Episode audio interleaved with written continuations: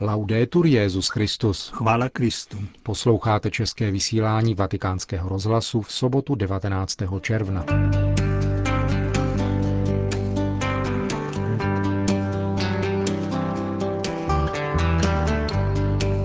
Benedikt XVI. promluvil k brazilským biskupům o trojím poslání pastýře. Vatikánský tiskový mluvčí vyjasňuje mediální spekulace kolem bývalého poznaňského arcibiskupa Pece.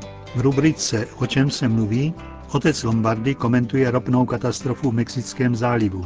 To a mnohé další uslyšíte v našem dnešním pořadu, kterým vás provázejí Josef Koláček a Milan Glázer.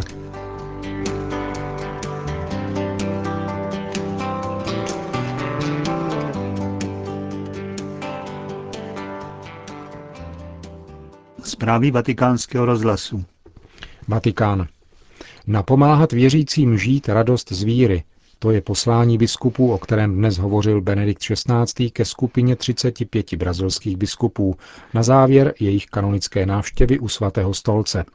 Papež také zdůraznil význam společenství věřících se svými pastýři.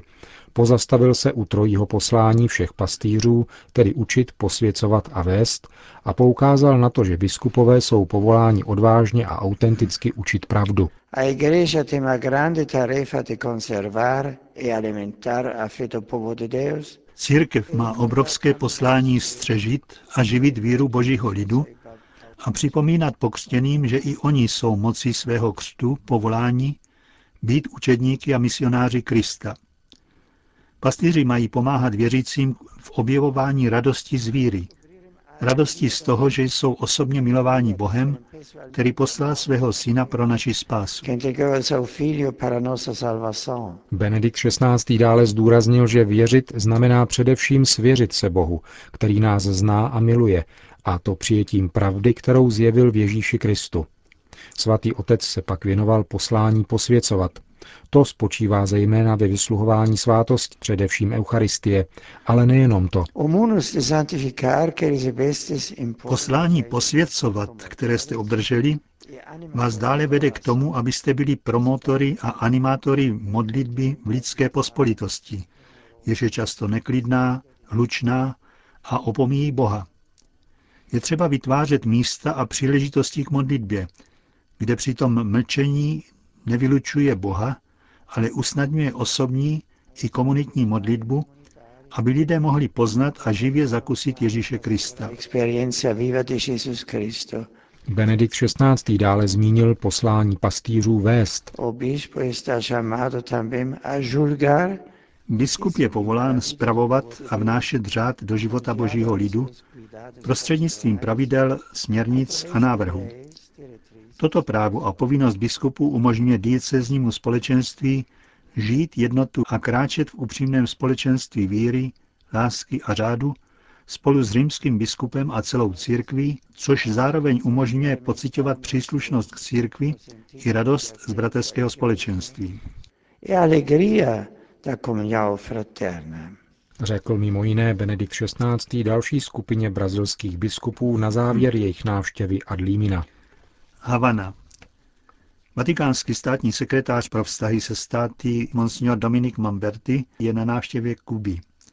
Podle mínění havanského arcibiskupa je důležité znamení podpory pro místní církev, které se nedávno podařilo vyjednat s kubánskou vládou propuštění některých politických vězňů.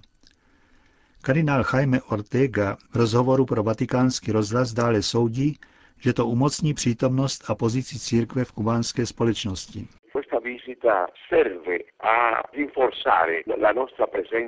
Tato návštěva posílí naši přítomnost na Kubě, kde má nyní církev významnou roli, pokud jde o politické vězně. Římská církev přichází podpořit místní církev v tomto jedinečném dialogu s kubánským státem také v souvislosti se 75. výročím navázání diplomatických vztahů mezi Kubou a Svatým stolcem. Očekáváme velké sociálně-ekonomické změny, které vláda přislíbila již před rokem. Církev tyto změny uvítala a probíhající návštěva je příležitostí pohlédnout k bezprostřední budoucnosti. Říká havanský kardinál Jaime Ortega. Vatikán. Hovořit o rehabilitaci v případě bývalého poznaňského arcibiskupa Julia Pece postrádá opodstatnění, řekl vatikánský tiskový mluvčí. Otec Federico Lombardi tak reagoval na informace polského tisku o údajném zrušení restrikcí, které byly uloženy zmíněnému biskupovi v roce 2002. Arcibiskup Pec byl nucen odstoupit z úřadu v důsledku zveřejnění skandálu sexuálního obtěžování seminaristů. Kromě přijetí demise a poštolský stolec tehdy doporučil také omezení jeho účasti na veřejných bohoslužbách. Sdělení polských médií o údajném zrušení těchto restrikcí bylo rychle přejato dalšími, zejména italskými sdělovacími prostředky, které v některých případech dokonce milně zařazovali případ arcibiskupa Pece do kategorie pedofilních afér. Otec Lombardy proto dnes vysvětlil, že list Vatikánské kongregace pro biskupy, zmiňovaný polskými médii, se týkal pouze konkrétní záležitosti.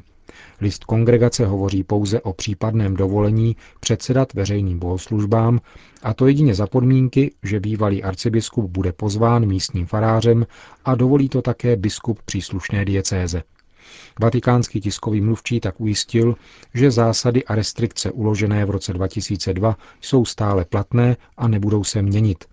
Zároveň také dementoval spekulace tisku na téma údajného odstoupení současného poznaňského metropolity arcibiskupa Stanislava Gondeckého na protest proti oné údajné rehabilitaci. Kyrgyzstán. Kyrgyzstán se chystá opustit přibližně 300 tisíc obyvatel, kteří směřují na hranice s Uzbekistánem. Tvoří téměř 10% obyvatel, kteří se stali obětí etnických nepokojů, jež vypukly minulý týden na jihu země a vyžádali si životy nejméně několika stovek lidí. Katolická církev, třeba že je v tomto muslimském státě nevelkou náboženskou menšinou, začala poskytovat humanitární pomoc utečencům. Polského misionáře otce Křištofa Korolčuka, který působí v Jalalabadu, jsme se zeptali na situaci v tomto regionu na kyrgyzstansko-uzbeckém pomezí. Walki trwały dwa dni, zniszczono wszystkie sklepy, hotele, restauracje. Boje trvají dva dny. Byly zničeny obchody, hotely a restaurace patřící Uzbekům. Začal exodus obyvatel uzbecké národnosti z obou měst Oš a Jalalabad. Na útěk se dalo nejméně 90 tisíc osob. Na hranicích uzbeckých čtvrtí vyrostly barikády. U nás, v maličké farnosti, nalezlo útočiště několik rodin s malými dětmi. Je to konflikt etnický, jehož konec je v nedohlednu. Byl zaveden výjimečný stav, policejní hodiny, v noci je slyšet střelba. Kromě etnických střetů dochází k rabování a ničení majetku. Město je spustošené, domy spálené, zničená tržiště. Ohrožena byla i katolická menšina těmi, kteří vtrhli do města. Vlna utečenců dosud nepřešla. Lidé doufají v lepší život v Rusku a v jiných zemích, opouštějí své domy, bojí se o své děti. Všichni spolehají na zahraniční pomoc, poněvadž nynější vláda není schopna zajistit bezpečnost obyvatel. Zapewnić bezpieczeństwa miejscowej ludności. Referuje z Jalalabadu polský misionář otec Korolčuk. Spojené státy. Známý aktivista amerického hnutí pro život, 52-letý Paul Chaim Benedikt Schenk, konvertoval z protestantismu a přijal kněžské svěcení v katolické církvi. Zajímavostí je to, že je ženatý a má osm dětí. Býval duchovním episkopální církve, tedy americké verze anglikanismu. Knězem se stal na základě výjimky, kterou udělil již před 30 lety Jan Pavel II. Dokumentem Kongregace pro nauku víry tehdy povolil udělování kněžského svěcení ženatým duchovním episkopální církve, kteří konvertovali na katolickou víru. Od té doby využilo této výjimky ve Spojených státech přibližně 120 kněží. Paul Chaim Schenk se narodil v židovské rodině a křesťanství přijal roku 1974 jako 16-letý spolu se svým bratrem dvojčetem Robertem. Oba konvertité označují sami sebe za židokřesťany. Oba se také zapojili do hnutí pro život a stali se protestantskými duchovními. Před 15 lety pak Paul přešel do reformované episkopální církve. Během své činnosti v hnutí na obranu lidského života se přiblížil ke katolické církvi a roku 2004 přešel spolu se svou ženou Rebekou a celou rodinou na katolickou víru. Před dvěma roky se ujal vedení jednoho z center tohoto hnutí v Harrisburgu u Filadelfie, v jejíž diecézi se nyní stal knězem. Moskva. Znepokojení z důvodu nedostatku stálého finančního zdroje Ruské pravoslavné církve vyjádřil představitel moskevského patriarchátu arcibiskup Hilarion Alfiejev.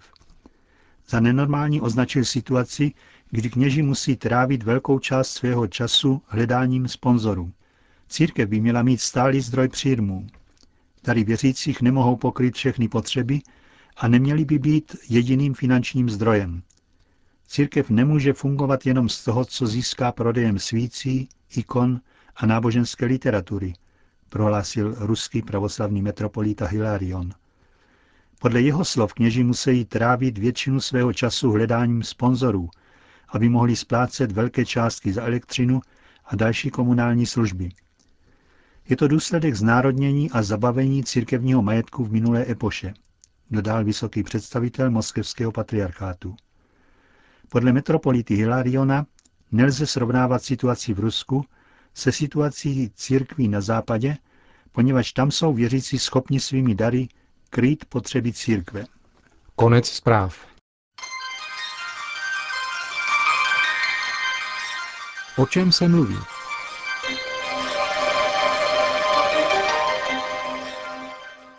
Už dva měsíce proudí ropná řeka do Mexického zálivu v důsledku hlubinného vrtu, který byl otevřen po výbuchu ropné těžební plošiny společnosti British Petroleum.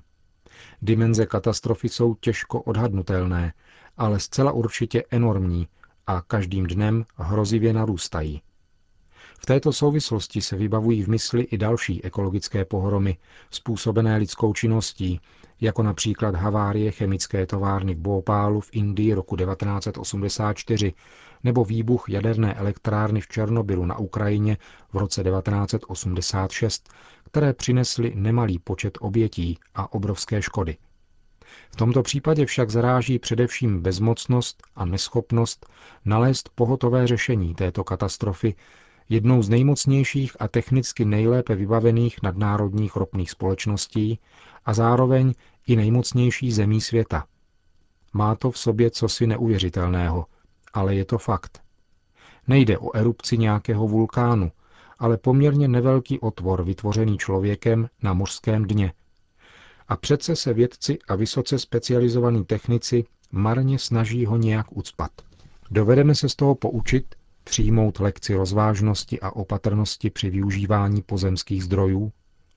Zajisté se mnohé změní na poli těžby ropy, pokud jde o zlepšení bezpečnostních opatření.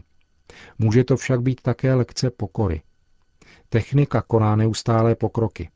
Pokud se však v poměrně jednoduchých výrobních procesech ukazuje tak bezmocnou, co potom, až se nám vymknou z ruky procesy mnohem složitější, jako například jaderná energetika nebo, a ještě více, procesy zasahující do biologických pochodů.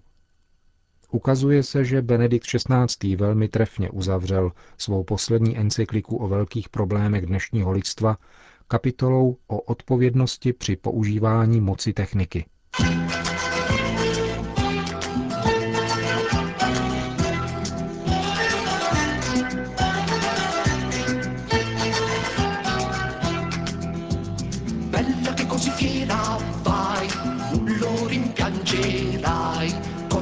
Prima mela, cogli la prima mela, cogli la prima mela. Končíme české vysílání vatikánského rozhlasu. Chvála Kristu. Laudetur Jezus Christus.